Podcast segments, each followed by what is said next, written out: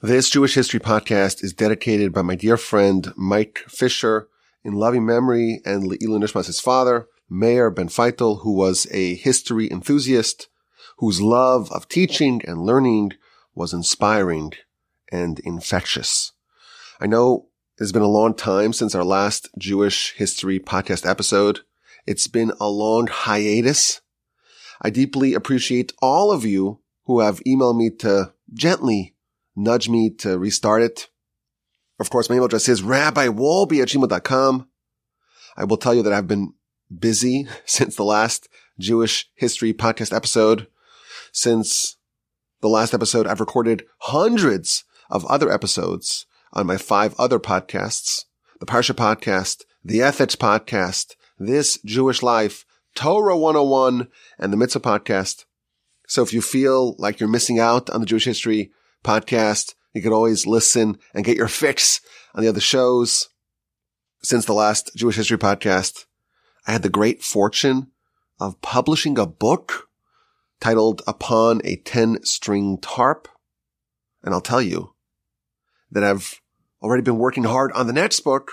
Thank God I've kept busy, but now we're back on the Jewish history podcast as well. It took a while, but we're back from the Torch Center in Houston, Texas, let us begin. Our people were stricken with a terrible blow on October 7th, 2023. Palestinian Arab terrorists infiltrated Israel and perpetrated horrific massacres of Holocaust-like scale and brutality. More than a thousand innocent civilians were killed. Thousands more were injured. Hundreds were taken hostage. Our nation experienced indiscriminate slaughter of civilians of Nazi-like proportions. And unlike the Nazis, they worked assiduously to conceal their genocide. These monsters publicized it and broadcasted it for the world to see. And of course, the brutality is unimaginable. We've all seen the videos. We've all read the accounts. It's tragic. It's sad. It's enraging. Our nation really is suffering. And of course, Israel launched a war. The war with the express objective of completely uprooting and limiting Hamas. And of course, now we're in the middle of the war. And war is always difficult. For Israel, it's doubly difficult. They don't have the strategic depth. They're always fighting a war for their homeland war upends the economy, Israel did a total mobilization of their military reservists. So Israel has a, a standing army, but the fighting force, the true fighting force are the reservists. And that doesn't quite grind the economy to a halt, but it definitely hinders the vibrancy of the economy. Now, Israel the economy is very much interwoven with a lot of various Arabs and Palestinians who are part of the Israeli workforce. And that also throws another wrench into the economy because you can't live with them. You can't live without them. It's really disrupting the Israeli economy as the war goes on. And it's very uncertain what's going to be. We don't know how things will progress. The Israeli invasion of Gaza is underway. And from a military perspective, it seems to be going relatively well. They managed to, to cut Gaza in half, to separate the north, which is the, the, the epicenter of Hamas from the south. And there are major efforts to move the civilian population southward. But our soldiers are going into the hornet's nest. Gaza is laden with booby traps. It has a labyrinthine tunnel network and the terrorists are embedded in the civilian population. And they're using the civilian population as human shields. The centers of command and control are deliberately placed in civilian centers and schools and hospitals, in mosques. And that's only in Gaza. There are, of course, fears of escalation. What's going to be with Hezbollah in, in southern Lebanon? What about the Houthis in Yemen? The various proxies of Iran in Syria and elsewhere, what's going to be with them? The Americans brought two carrier fleets to the Eastern Mediterranean. That's not for Hamas. This war can yet escalate. And as is true with all matters of Israel, the international community can really unite. The United Nations can unite for one thing, and that is to oppose Israel. And it's all, it's all backwards. All over the world. Hamas sympathizers take the streets to condemn Israel and to blame Israel for these terrible attacks. And now that Israel's fighting back and trying to eliminate Hamas, these same terrorist sympathizers are condemning Israel once again. So it's, it's even worse than a double standard.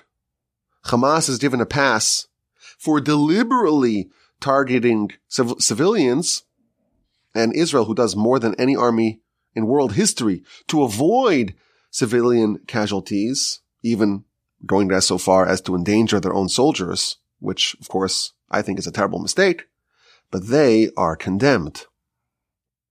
And as the war is progressing, the international pressure is mounting for a pause, for a humanitarian pause, for a ceasefire. And Israel, of course, is no stranger to this in every war. Once Israel gets momentum and it seems like they're about to actualize their objectives, suddenly the United Nations convenes, Security Council, international community, let's stop Israel. But the war caused, the war, really the attack and the subsequent war, it caused a fundamental change in focus of both Israel and of the world when it comes to the Middle East. Over the past few years, Israel sought to bypass the Palestinian, the local Arab issue, and instead work around them, try to forge relations with various other Arab and Muslim countries. So a couple of years ago, we had the Abraham Accords. Israel normalized relations with a variety of Islamic countries, Bahrain, Morocco, the UAE, Sudan. And before this terrible attack was perpetrated, they were flirting with various other, primarily Persian Gulf states, primarily Saudi, Saudi Arabia, to broaden these accords. And the theory was, let's deal with the, with the Arab world and we'll deal with the Palestinians later. They looked outside of Israel and they allowed a de facto terror state of Hamas in Gaza to endure and to grow. Hamas, which has in its charter and never denies this, they want, they desire the complete and utter destruction of Israel by any means possible. No one contests this. This is universally agreed upon, and they say it openly. And they were allowed to continue to exist, to endure, and to have a de facto country with millions of citizens in Gaza. And there was a, a fatal, misguided conception in Israel that Hamas would mellow. After all, now, now they're sovereigns. They have to deal with sanitation and with garbage collection and, and sewage and healthcare and water and police. Maybe they will forget about their stated goal of eliminating Israel by any means necessary. Israel tolerated Hamas. And even when they engaged with Hamas, as it did four times since Hamas took over Gaza and has had unilateral control of the entire Gaza Strip in 2007, there were four wars. But these were not wars of elimination. These were not wars where Israel sought out to eradicate and to completely dismantle Hamas. They exchange fire, proportional responses. They shoot rockets. They try to infiltrate. They try to kidnap. Well, we'll bomb them. We'll bomb selected Hamas targets. We'll destroy some infrastructure. We'll destroy some terror tunnels. We'll kill some senior Hamas leaders. You notice that Hamas doesn't have any junior leaders. They're all senior. But the menace was left in place. And ever since October 7th, all this has changed. It became clear to everyone that Hamas cannot be tolerated and we have to finish the job once and for all. And one of the results of this heinous terror attack is the return of the whole Palestinian question to center stage. The Israeli-Saudi negotiations are on pause and the whole nation is mobilized for the war effort to try to defeat Hamas. And of course, there are a lot of questions. How did this happen? Israel's vaunted intelligence apparatus was played by a bunch of terrorists. It's an intelligence failure of epic proportions. What happened with the great security and all the AI and the smart fences? It was all proven to be a total failure. And this will be thoroughly investigated after the war. And of course, heads will roll. And some people are focusing on, well, who's going to replace Gaza? If Israel is successful in their aim and Gaza is rooted out of its Hamas leaders, who's going to rule Gaza? Will it be the Israelis? Will it be the Palestinian Authority that rules Judea and Samaria, the West Bank? What's going to be with the general Arab-Israeli conflict that really hasn't seen much progress in a very long time? What's going to be the long-term solution to this seemingly intractable problem? We have a very narrow strip of land and there are, there are, you know, around seven million Jews and they're living amongst millions of Arabs. And some of the Arabs are Israeli citizens, the Israeli Arabs, and some are Palestinians living in Judea and Samaria, which has been ruled by Israel really. It depends. Obviously, it's very complicated because there's areas A, B, and C. Israel has security oversight, but they work together with the Palestinian Authority, but really they don't. It's a complicated question. But then you have the Palestinians in Gaza, which has been completely ruled by Hamas since 2007. And they want a state, state of their own, or maybe they claim to do, do they actually want? It's tricky, it's nuanced, it's a very difficult problem. And there are many indications that they don't want a state alongside Israel. They want a state instead of Israel, which is what they say from the river to the sea, which of course the Jews cannot tolerate. The old saying goes, the Arabs want to kill the Jews and the Jews don't want to be killed and neither side is willing to compromise. That's the problem. And this whole question is squarely back on the international agenda. It's in the media. It's in social media. Everyone is talking about this. And as is true with respect to all matters of the Arab-Israeli conflict, there is ignorance abound. And the ignorance is not only amongst the general population, not only amongst the non-Jews, even within our communities, even amongst so-called leaders of our communities, there is ignorance. A friend of mine told me that he went to shul on Yom Kippur, and the rabbi's whole speech is bashing Israel, castigating, rebuking Israel. They're occupiers. It's an apartheid state, genocide. They're colonizers.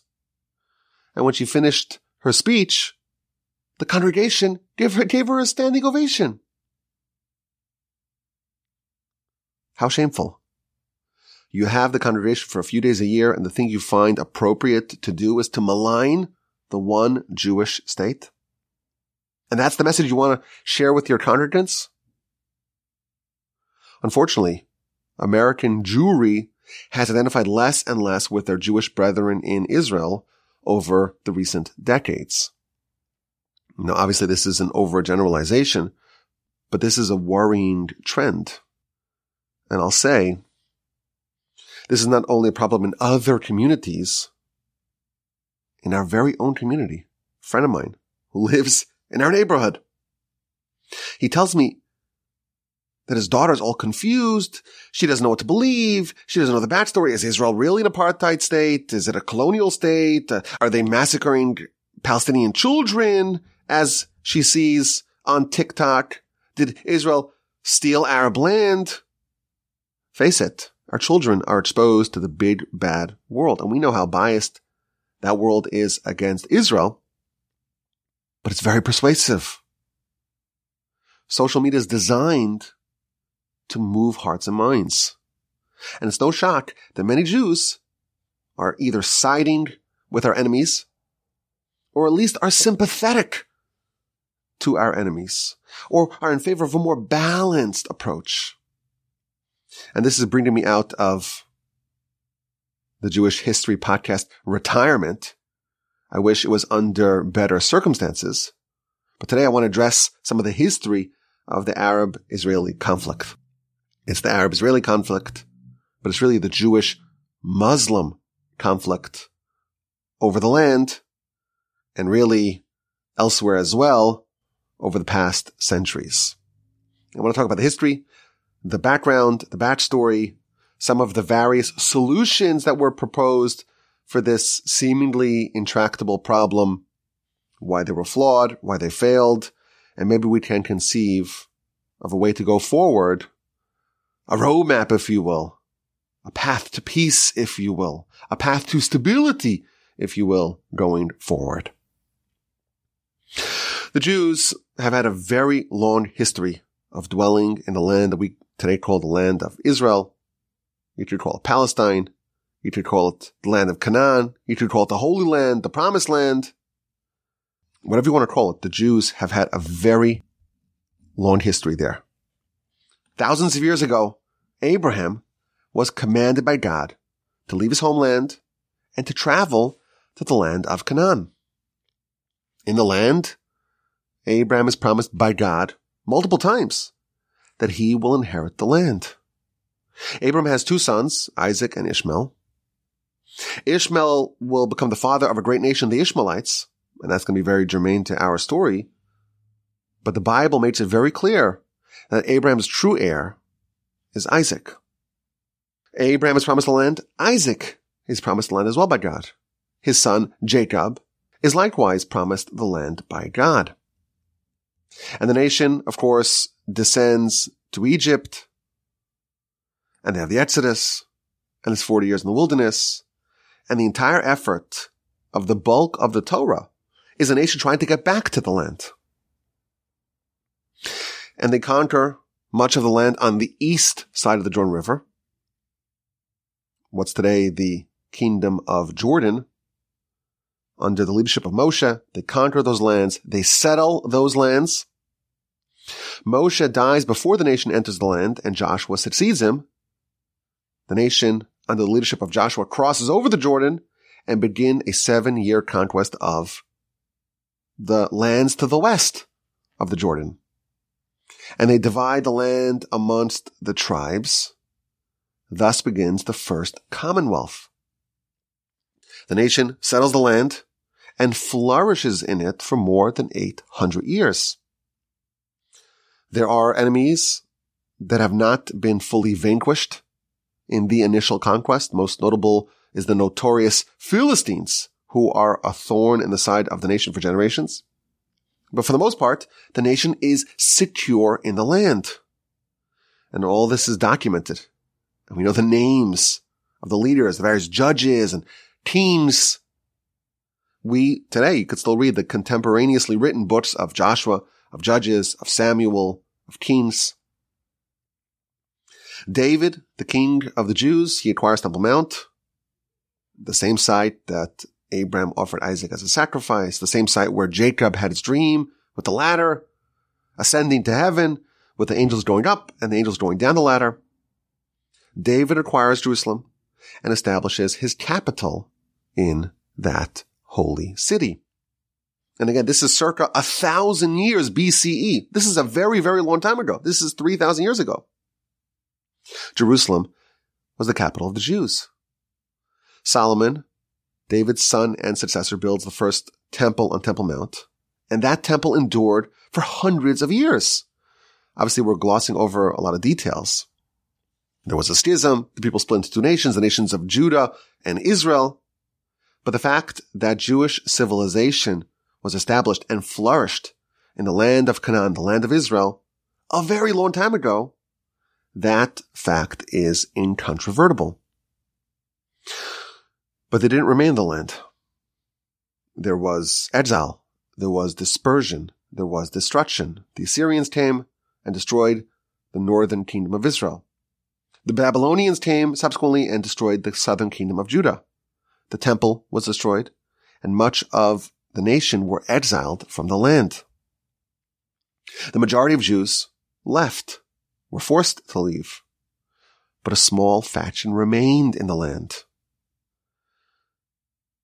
Our tradition tells us that the Jews were kept in the land for a specific reason because there were some industries that were native to the land that the Babylonians wanted to maintain and perpetuate, and they kept a group of Jews there.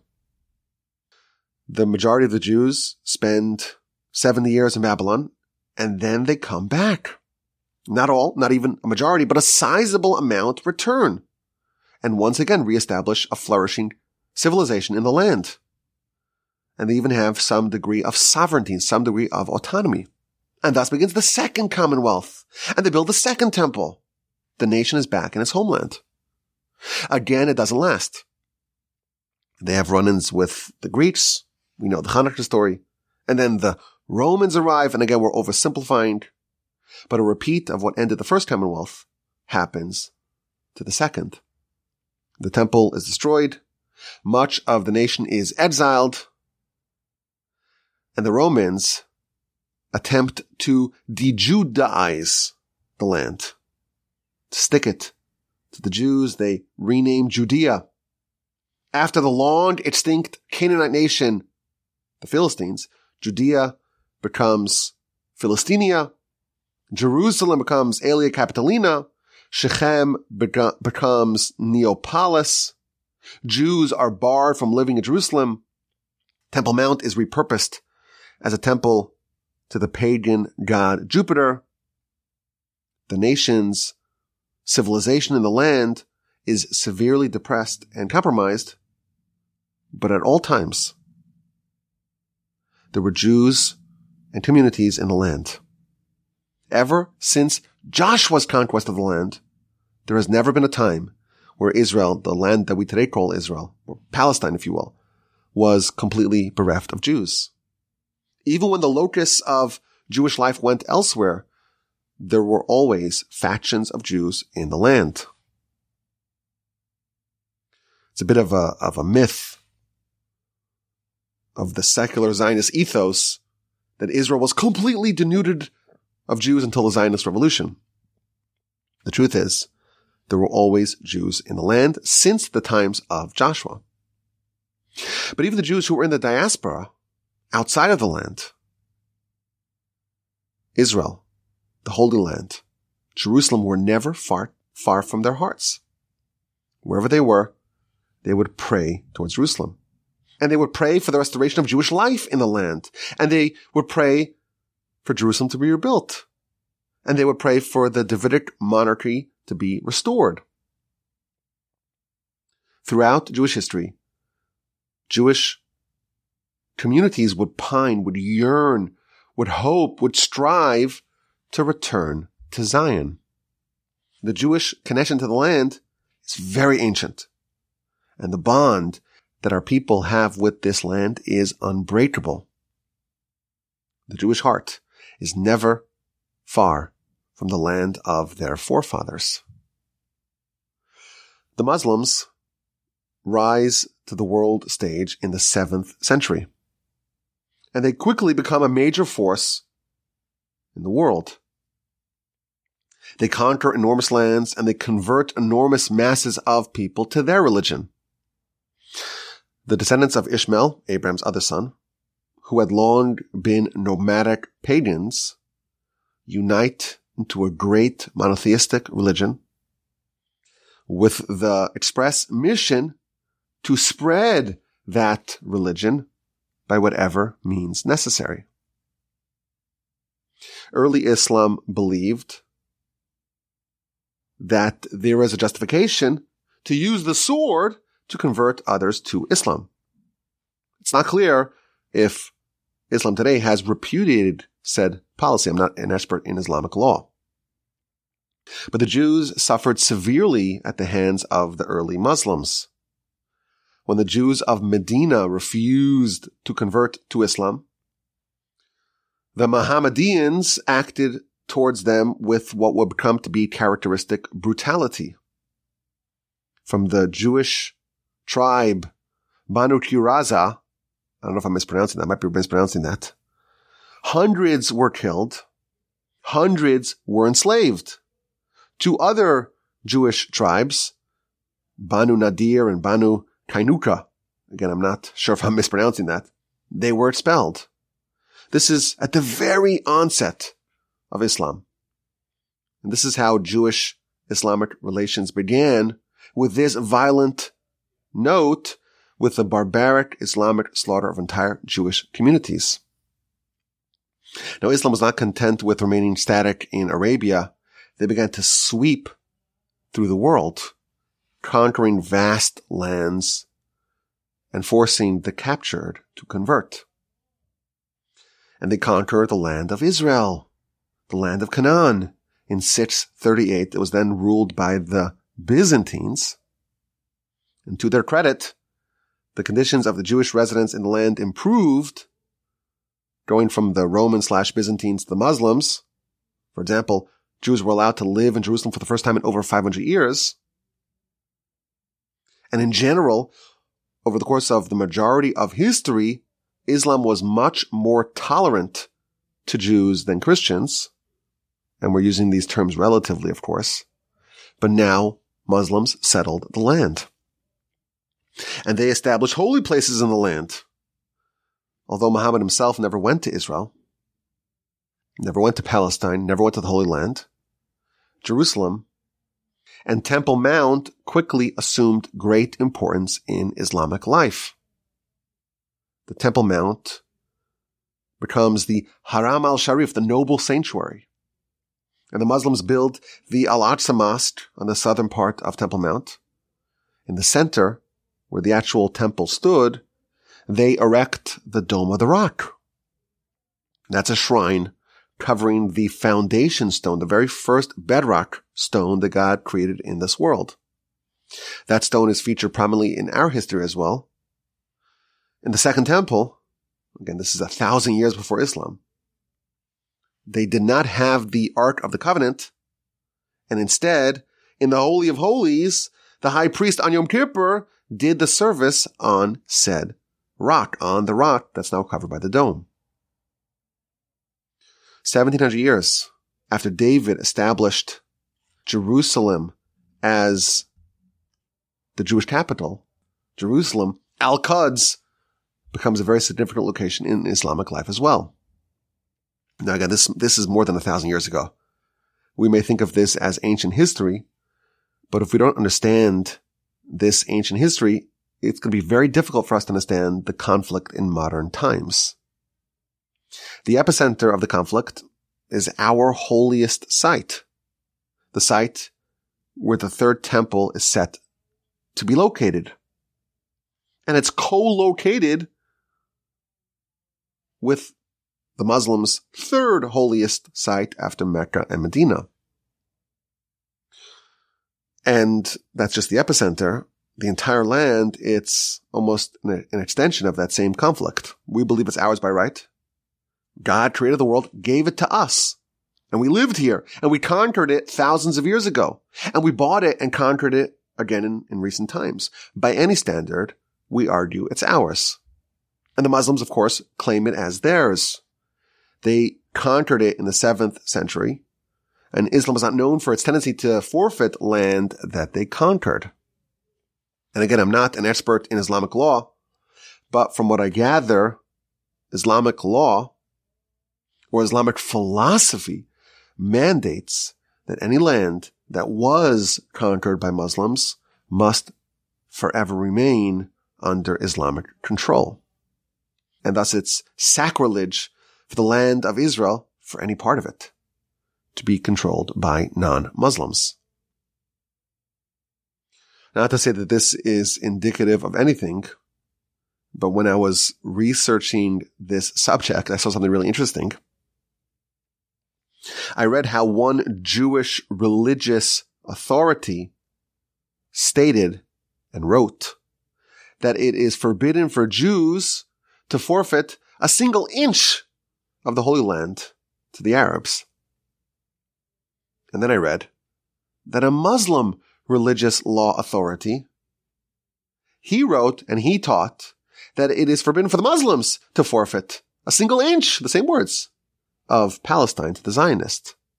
It struck me that they both used the same term.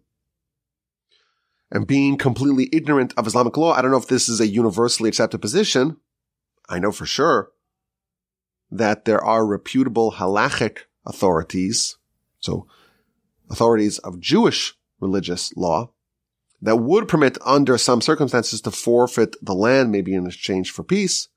But this is illustrative of the seemingly intractable conflict that contributes to the generalized Arab Israeli conflict. That's important to stress. Over the course of the centuries after the rise of the Muslims, the main opponent of the Muslims was not the Jews, it was the Christians. For hundreds of years, the Christians and the Muslims warred over control of the Holy Land. And this, of course, is known as the period of the Crusades. So from the initial conquest of the Muslims in the 630s, it was controlled by a variety of Muslim empires for about 400 years. And again, at all times, there were pockets of Jews in the land, but the vast majority of Jews were elsewhere, primarily in Babylon, in modern day Iraq. In the end of the 11th century, the Pope urged the Christians to launch a crusade to liberate the city of Jerusalem from the Muslim infidels. And any Christian that joined this effort will have all their sins forgiven. And the loot from this conquest will be distributed to the Crusaders. And of course, the Jews are caught in the crossfire. As the European Christian Crusaders begin their march to Jerusalem, they need to be entertained along the way. And what entertains medieval Christians like torturing, like massacring Jews? Along the way to Jerusalem, the barbaric crusaders massacred tens of thousands of Jews and destroyed many Jewish communities. Once they arrive in Jerusalem, the crusaders succeed in eliminating the Muslims and conquering the city and behaving with absolute barbaric cruelty. Not only do they kill all the Muslims of the city, but they chop off their hands and feet for good measure. Jerusalem's Jews fared no better. After they quote unquote liberated the city, they herded all the Jews of Jerusalem. This is somewhere between a thousand and three thousand Jews into the main synagogues and burned down the synagogues with all its inhabitants alive. All told, the first crusade resulted in the murder of more than 10,000 Jews and by some estimates up to 25,000. The Crusaders proceeded to erase all signs of Jewish and Muslim presence in the land. The mosque on Temple Mount was converted into a church, and Muslims and Jews were barred from entering Jerusalem on pain of death. And the Muslims fought back. In 1187, Sultan Saladin from Egypt, he came and conquered the cities from the Christians. And that resulted in, in another crusade. Jerusalem traded hands back and forth between the Christians and the Muslims. During this time, the Jews and the Muslims were not primary antagonists. The Christians were a lot more hostile to the Jews. In fact, up until recently, the Muslims were always friendlier to the Jews than the Christians. And again, we're using these terms relatively. During the early medieval era, the Jews enjoyed what became known as the Golden Age of Spain. Jews were living under Muslims in Spain, but they were more tolerant. And that was wonderful until a more radical version of Muslims conquered Spain and the Jews had to choose. You want to convert to Islam or you want to flee. The most famous refugee from Spain at the time was, of course, the Rambam, Moshe ben Maimon. And this adds another element that's necessary for us to understand if we want to understand the conflict between the Arabs and the Israelis in the background. Islam is not a monolith. At the very beginning of Islam, it splintered into two major factions, the Sunnis and the Shias, which are effectively different religions. And even within the Sunnis and the Shias, there are multiple factions. Some more moderate, quote unquote, more tolerant, more liberal, more progressive, and some more radical. How literally are we interpreting the Quran? And these factions have different opinions and very different world views. But for the larger part of the past millennium, the fundamental conflict over the land of Palestine, of Canaan, of Israel was not really on full display. The overwhelming majority of Jews lived outside of the land in Europe, in North Africa, other places in the Middle East. And besides for the Crusader periods, the land was controlled by a variety of Muslim empires. The Ayyubids, the Mamluks, eventually the Ottoman Turks. And each one had a different gradient of tolerance for the Jews, but the main center of Jewish life was elsewhere. And this whole idea of Jews coming back to the land and establishing sovereignty, it was a dream. It was an active dream, but it was a messianic dream. But slowly, that small core of Jewish life in the land grew. After Jews were expelled from Spain and Portugal, many refugees made their way to the Holy Land. There was a large influx in the 16th century of Jewish immigrants to the land. The Jews lived under very trying circumstances. They existed in perpetual poverty and privation. The land was mostly non-arable, or at least it was considered as such. They had very weak economic prospects, and they were in very small numbers, but they were there.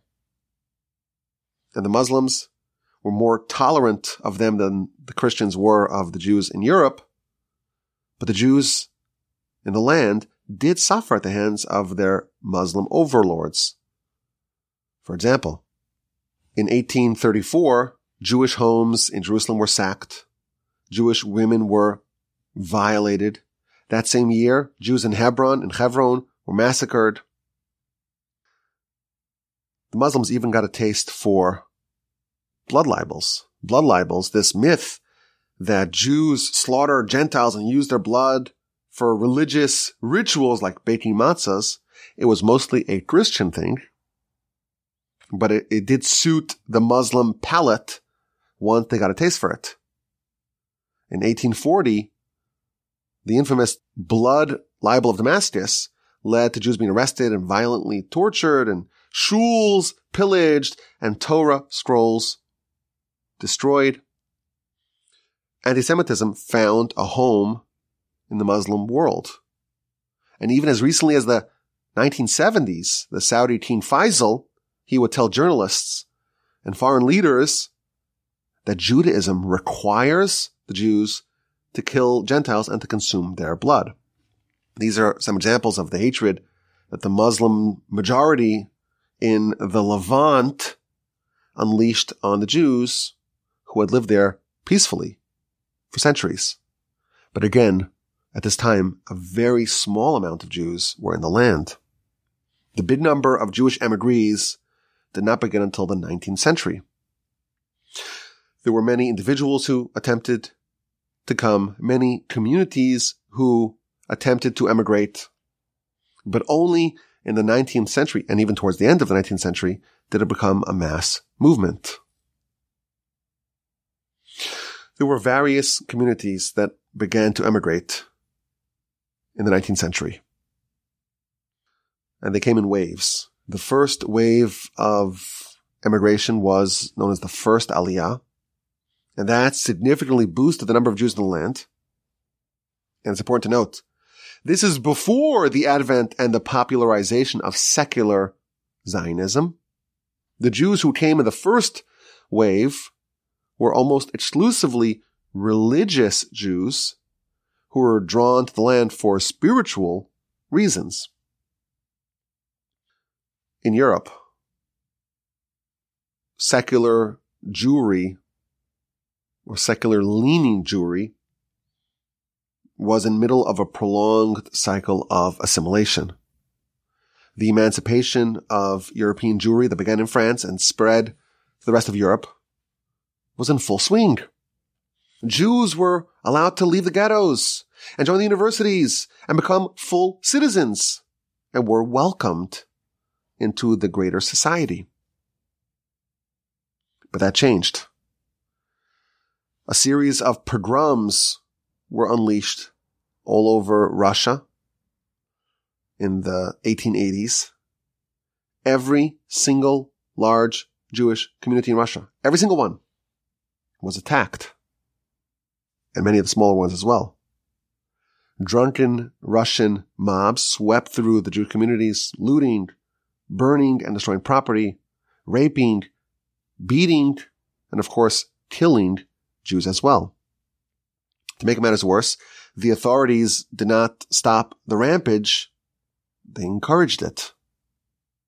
Tens of thousands of Russian Jews became homeless and their lives were devastated. And many decided to leave. The vast majority of Russian Jews fled to America. In the 1870s, Russian Jewish immigration to the United States was 40,000. In the 1880s, it was 135,000. In the 1890s, 280,000. In the 1900s and the aughts, more than 700,000 Russian Jews fled to America. But a sizable portion looked towards Palestine. They wanted to settle in their ancestral lands. There was a stirring, a movement of Zionism, of religious Zionism, became known as the Chovevei Tzion, the lovers of Zion. They wanted to go back home as is common when there's any horrific outbreak of Jew hatred, the Russian anti-Semitism that reared its ugly head in Russia in the 1880s, it brought about a spiritual renaissance and a spiritual reckoning for Russian Jews. Many of them, many of European Jewry in general, had drunk the Kool-Aid. We could be Russians. We could join the general community. We could be accepted all of our problematic Jewish tendencies and customs and ways, we could drop them. But when the Jews were rejected by their Russian benefactors and they see the terrible anti-Semitism, there's a strong bounce back boomerang movement to re-embrace their Judaism. And by the way, the same thing happened in Germany in the 1930s. So this fledgling movement of lovers of Zion that sprang up in Russia, it gained steam. And it has to remain covert because they don't want to raise the ire of the, of the Russian Tsar or the Ottoman Sultan who ruled Palestine at the time. And yes, it was very small. But the Russians who fled, some of them went to Palestine and they started building out the land. And they built out agricultural settlements and they built cities. And yes, they lived in grinding poverty, but the settlement of the land grew. And they were aided by generous Jewish benefactors. Chief among them is the Baron Rothschild. Many of them who came barely subsisted. Many who came actually returned to Europe because they faced mass starvation. They just simply could not survive. But this momentum of Jewish immigration began and would yet strengthen. That's very important to remember. Palestine is at this time in the late 19th century. It's not a state of its own. It's a province of the Ottoman Empire. And there were lots of Arabs who lived there relatively, but they were mostly nomadic Bedouins who didn't live in cities, but were encamped in various places and would move with regularity.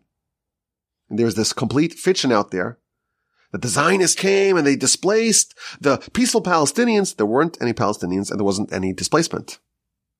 In fact, the Jews who settled the land, the land that they settled was all legally purchased from absentee landlords, from Arabs, from Turks, from various real estate speculators, even land that was owned by someone who was willing to sell, but was being worked upon by the Arabs, Jews abstained from buying that land.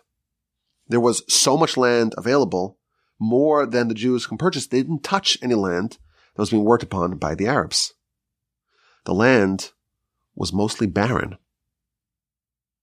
In 1867, Mark Twain traveled all throughout the land and he wrote about it extensively.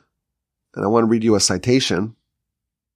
I saw this in Alan Dershowitz's The Case for Israel, which is a very handy guide to dispel all the misconceptions about the legitimacy of Israel. So he brings this citation. He's going through various parts of the land that he saw and how empty it is. Stirring scenes occur in the Jezreel Valley no more. There isn't a solitary village throughout the entire extent, not for 30 miles in either direction.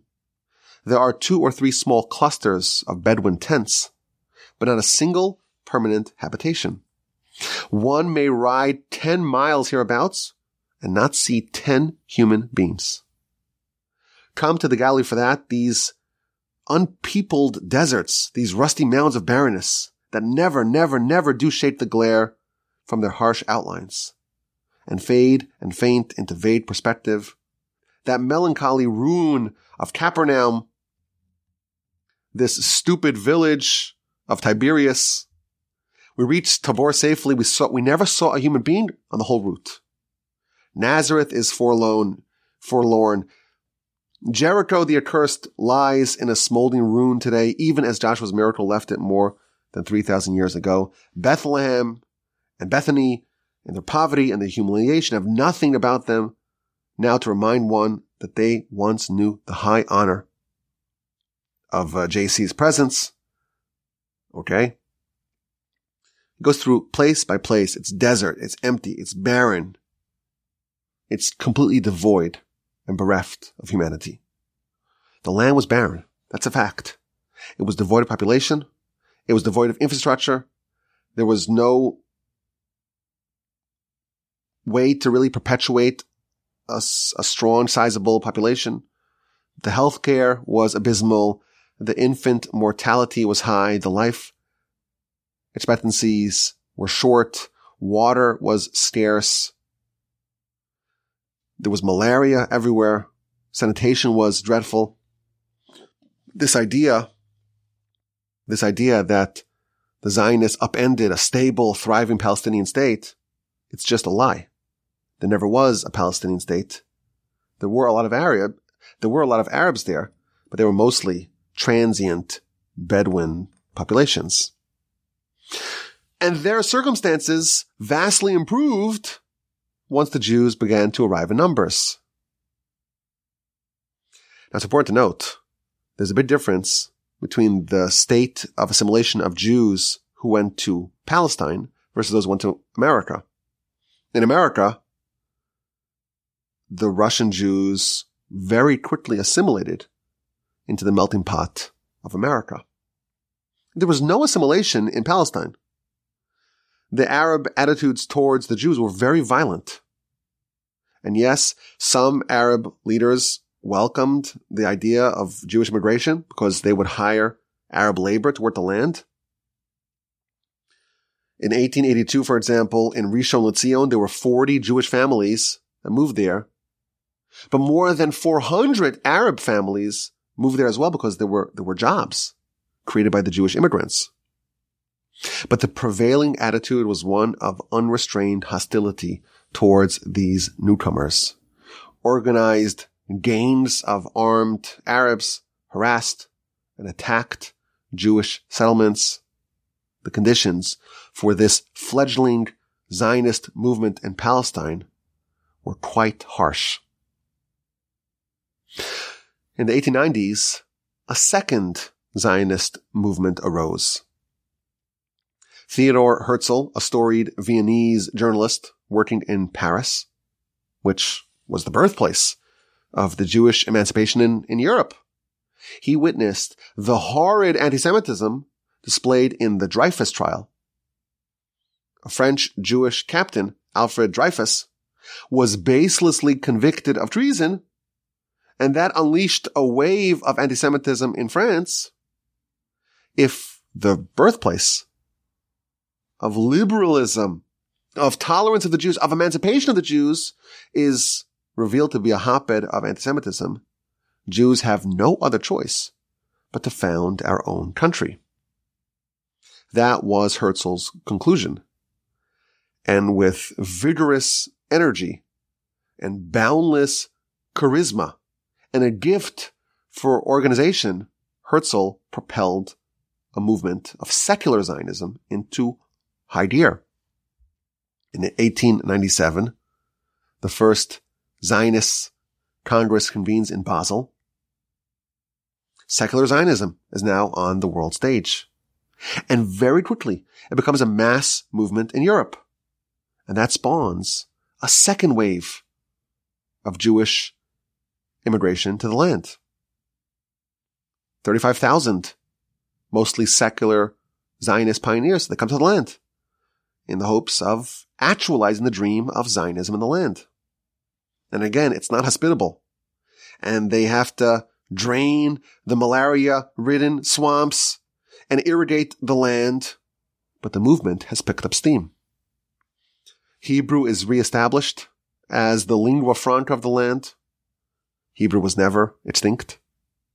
There are many, many thousands of scholarly books written in Hebrew in each century.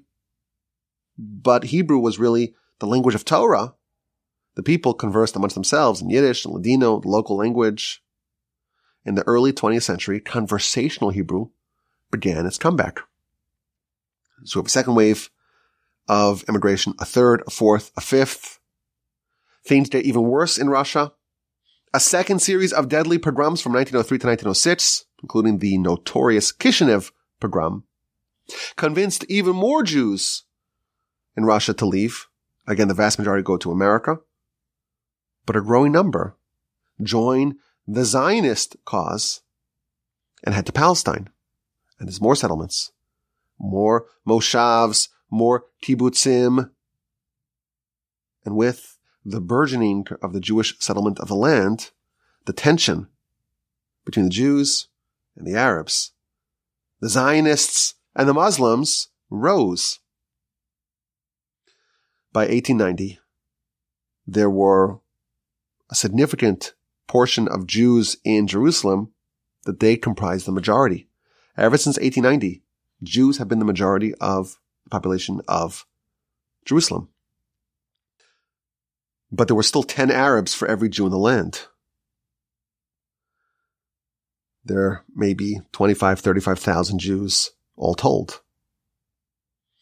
By the beginning of World War I in 1914, the Jewish population had grown to about 90,000.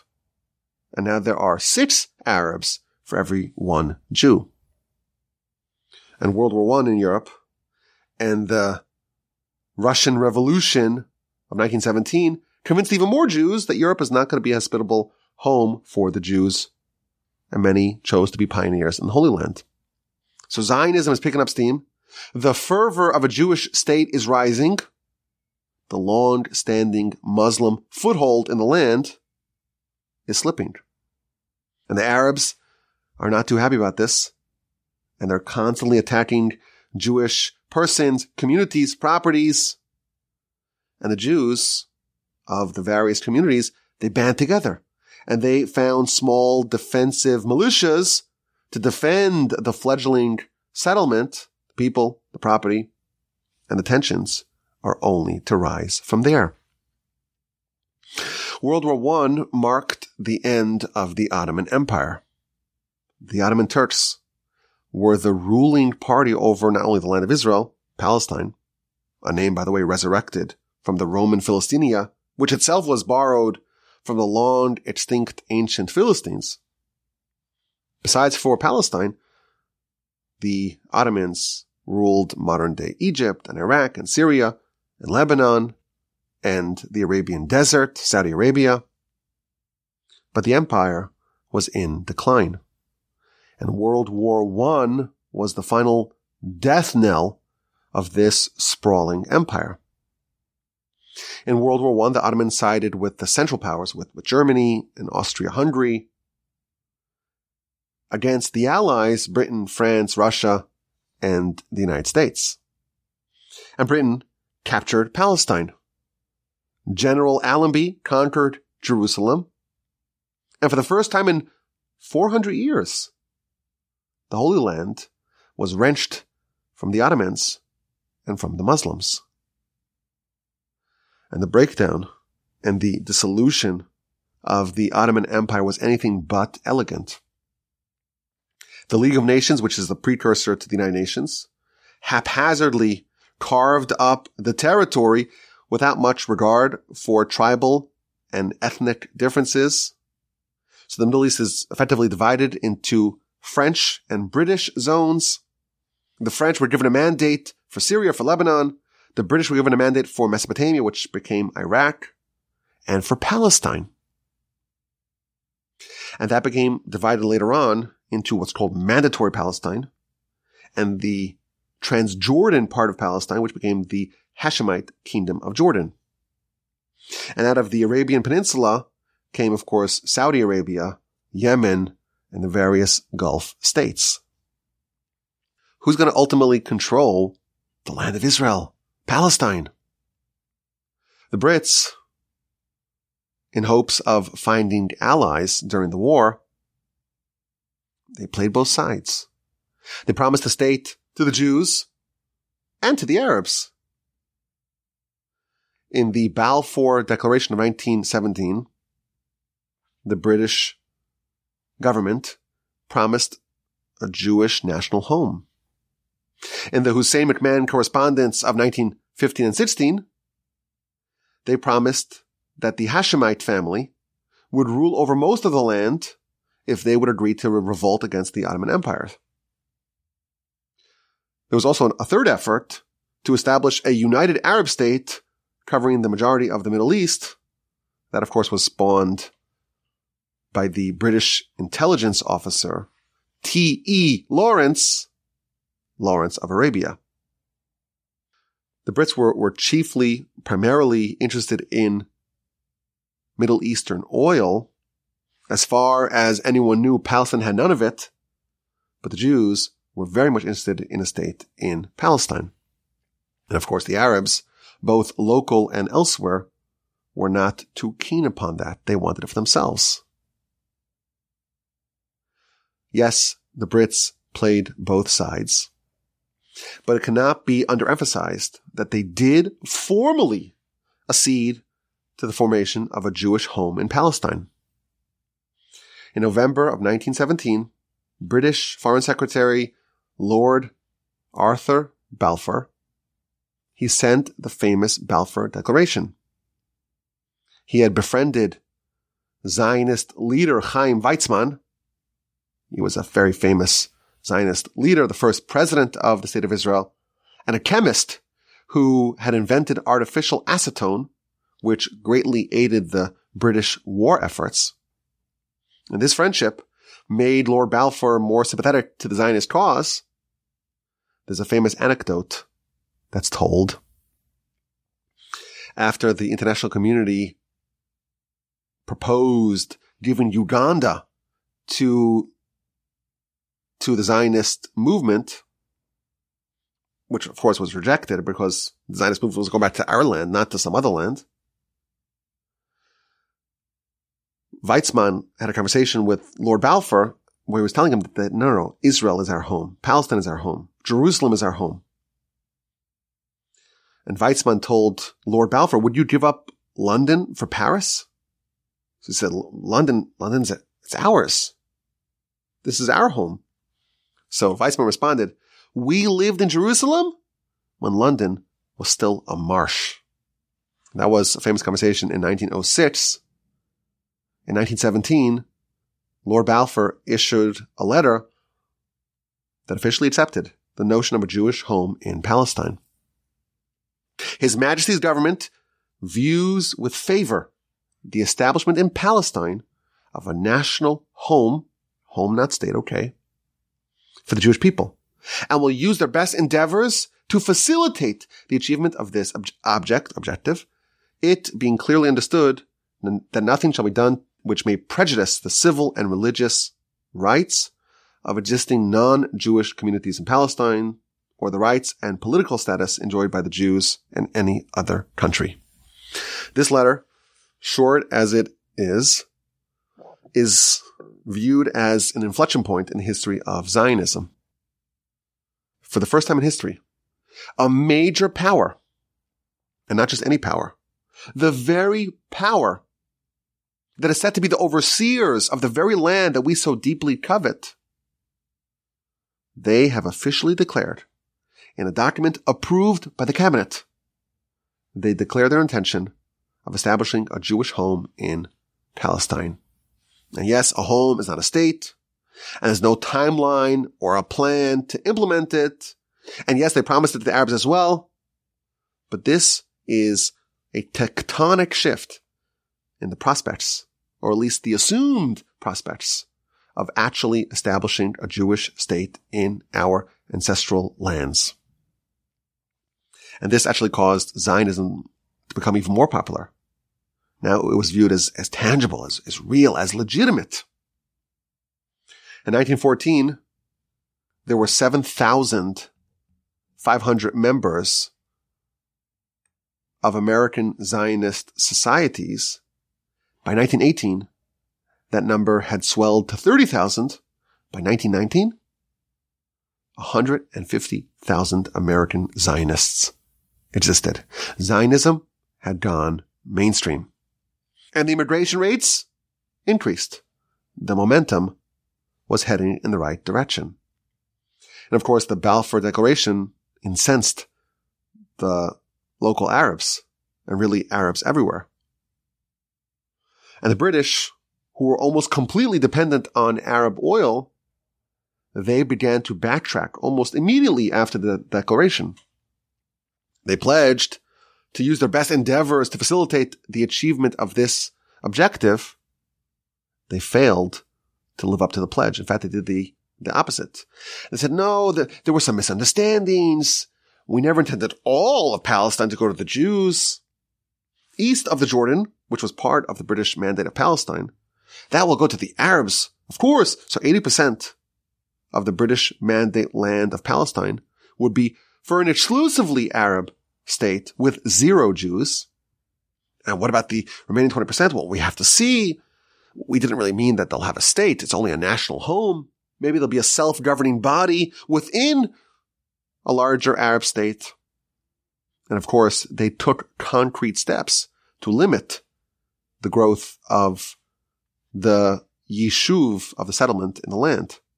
They severely curtailed Jewish immigration to the land. They did whatever they could to squelch the achievement of a Jewish state. The most notorious of these policies was the infamous White Paper of 1939. This official policy stipulated that Jewish immigration to Palestine would be limited to 15,000 a year, and that's only for five years. And afterwards, it would be contingent on the Arabs. If the Arabs agree, you could have more Jews Otherwise, the doors are shut. When European Jewry were being slaughtered by the Nazi genocide machine, British Mandate Palestine, though purporting to support a Jewish homeland, kept its doors shut to Jews. The British repudiated the Balfour Declaration. But the momentum would not be stopped. The Jewish national movement of Zionism progressed and grew, and as it did, the conflicts between the Jews and the Arabs escalated. And as we shall see more, the fundamental conflict was not really about settlement or territory per se. It was ideological. The Arabs could not, would not, will not accept the notion of a Jewish homeland in Palestine, not completely and not partially. And that fundamental principle will help explain what happened next. Over a hundred years ago, the Brits declared the Balfour Declaration. Over the course of the past century, the Jews built a robust state in part of the biblical lands, and the Arabs repeatedly chose violence. The Jews were always willing to compromise, even to their detriment, and the Arabs were never willing to do so. Jews worked towards peace, and they accepted numerous peace agreements and frameworks, and the Arabs categorically refused every single deal. In our next episode, we will talk about what happened next. The Arab violence towards the Jewish settlers in the land only increased after World War I and the Balfour Declaration. As the Jews unified, so did the Arabs. Jews unified to build a homeland, and Arabs unified to destroy this homeland. And they unleashed massacres and terrorist attacks and the great Arab revolt. The Arabs did whatever they could to impede, to disrupt, to hinder the Jewish settlement. And of course, the Jews fought back. And there were some good faith efforts to try to reach some sort of amicable solution to this conflict. And invariably, these efforts resulted in the Jews accepting the terms, even when they were highly disadvantageous, and the Arabs balking at every effort. In 1937, the British commissioned the Peel Commission. Jews accepted, Arabs rejected. The United Nations had a partition plan, a state for the Jews, a state for the Arabs. Again, this is in only a small sliver of the British Mandate land. 80% of it already went to an Arab state. In the remaining 20%, they gave the majority of the land to the Arabs, and the Arabs rejected it. The Jews accepted the terms every time. And as the pioneers strove to build the land, the Jews were fighting on multiple fronts fighting the Arabs, fighting the British, all the while the bulk of Jewry was trapped in Europe with no place to go. And the worst genocide in history was being perpetrated by the Germans. But the 19th century would see a marked shift in the history of the Jewish people. The Jews began their trip back to their homeland in big numbers. The 20th century would see a complete transformation. After a thousand years of Jewish life in Europe, Jewish life in Europe would effectively come to an end with brutality and violence never before seen. By mid-century, the nation would coalesce back in the land with the founding and the flourishing of the Jewish state. Jews from all over the world will make their way back to the Holy Land, from Europe, of course, but from all over the Arab and Muslim world, Jews began coming home. But in said home, the Arabs, both those who lived in the land and those who were outside of it, they would prove to be a menace. A solution has yet to be found for this problem, even though many were proposed, as we shall yet see. I thank you for listening. It's great to be talking history once again. As always, my email address is rabbiwolbe.com. I'm looking forward to our next opportunity to discuss what happened in the years that succeeded the Balfour Declaration and in the run up to the founding of the state.